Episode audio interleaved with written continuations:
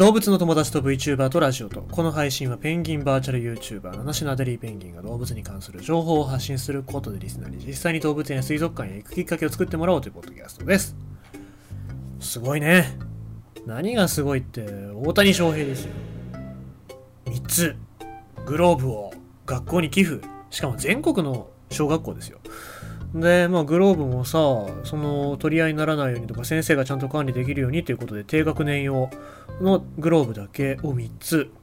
で、これもなんで3つなのかって言ったら、右利き用と左利き用ですね。右利き用の人使うのが圧倒的に多いですけども、あの、左利きの子もいるだろうということで、その3つのうち1つは左利き用ということで、えー、まあそういう配慮もした、した上で配ってるっていうことなんで、まあなんか、あの、あれですね、本当にあの、パーフェクトだなと思いますよ。本当にね、あの、悪い女にだけは捕まら捕まらないでほしいね。なんか、こう、とにかく、日本人が、その、期待してることっていうか、もう、やってほしくないこととしては、まあ、まず第一にこの増税ですよ。増税と、あとは、なんだろう、あの日本のその芸術の衰退ですよ。あとは大谷翔平が変な女と結婚するっていう。ねこれですよね。うん。これはね、本当にやってほしくないことですけども。まあ、あの、僕は大谷翔平と釣り合うのが、吉田沙保里さんか、まあ、もしくは、えー、佳子様ですよね。えー、秋篠宮佳子様ですよ。もうこれしか僕あの、釣り合わねえだろうと思ってるんで、まあどうにかしてこう、つなげ、誰かにつなげていただきたいななんて思ってるんですけど、まあそこまで行くの難しいでしょうね。はい、まあしかし何にせよ大谷翔平の振る舞いというのは素晴らしいもんだなと思いますよ。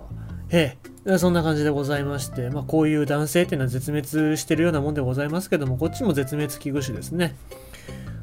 メディアの過激な熊被害報道、四国のツキノワグマを絶滅に追い込む危険性。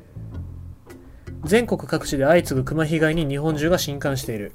日本に生息する熊は全部で2種類。北海道のみに生息するヒグマと、本州よりも南に生息するツキノワグマがいて、いずれも生息数は増加傾向にあるという。環境省は1日、熊による人的被害状況の速報値を発表。今年は10月31日までに180人が被害に遭ったとされ、記録にある2008年以降で最悪の数字をマークしている。熊の冬眠は12月頃から始まるため、今は食いだめの時期。行動が活発化するため、被害の拡大が予想される。生息数が増加して人々の暮らしを脅かす。そのような地域がある一方で四国は真逆の状況にあるという。四国はツキノワグマが生息する世界で最も小さ小さな島だ。しかし、四国で捕獲されたツキノワグマの血縁関係と繁殖履歴、えー、という本によると、2019年時点の生息数、推定生息数はたったの16頭から24頭。環境省が発表する1種あたりの最小存続可能個体数は100頭のため、絶滅の危機に瀕していると言える。日本自然保護協会の生物多様性保全部長保全部部長の出島氏はこう話す。四国のクマはなぜか個体数が増えないのです。つい20年ほど前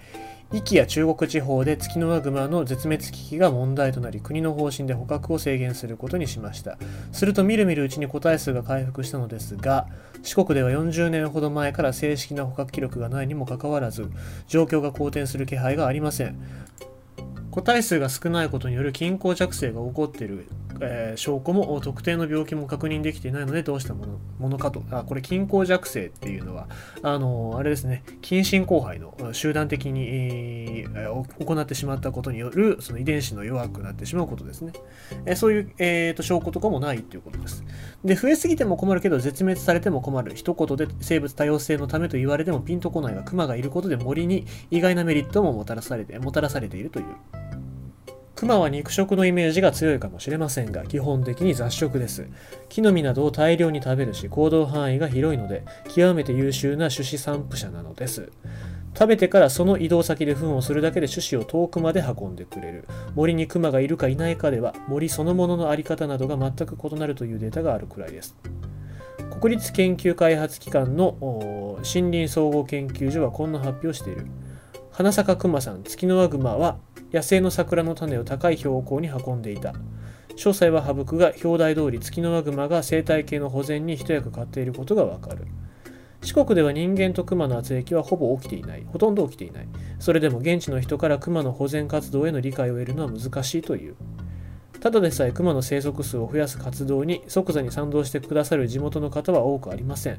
その上、えー、今年はこれだけニュースで熊被害が報じられています。我々の活動によってこれから怖い思いをするのではないかと不安を与えかねません。非常に肩身の狭い思いをしています。数ある熊被害報道の中には世間のインプレッションを稼ぐために必要以上にショッキングな見出しをつけて報じるケースも少なくない。しかしそれら報道と受け取り手の完成次第では結果的に四国の人里離れた森の奥でひっそりと生きるツキノワグマを絶滅に追いやる危険性を留意するべきだろうという、えー、そういうニュースでございます。まあいいニュースですね。えっ、ー、とまあ本当にあの今熊被害のニュースっていうのがめちゃくちゃ多くなってて、えー、熊のその一撃で顔粉砕されたみたいなそんな写真とかもね、もう本当に、あ確かにもう雑菌だらけですし、破壊力もすごいですし、えー、まあ、そういうニュースがバズったりとか、インプレッションが稼げるからということで、えー、書き込む人もいっぱいいるわけでございますけども、まあ、基本的には雑食性ですし、帯、えーるのがね、基本な生き物で、まあ、ビビリンボっていうところもありますのでですね、まあ、その人間と熊の生活っていうのがしっかり切り離されてるのであれば、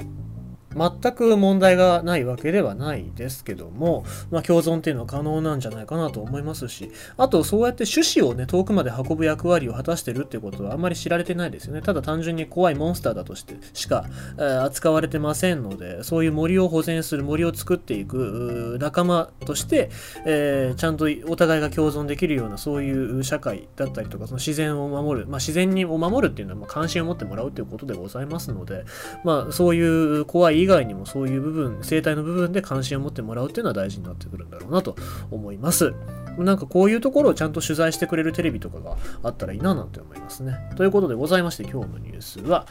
メディアの過激な熊被害報道、四国の月のワグマが絶滅の危機ということでございました。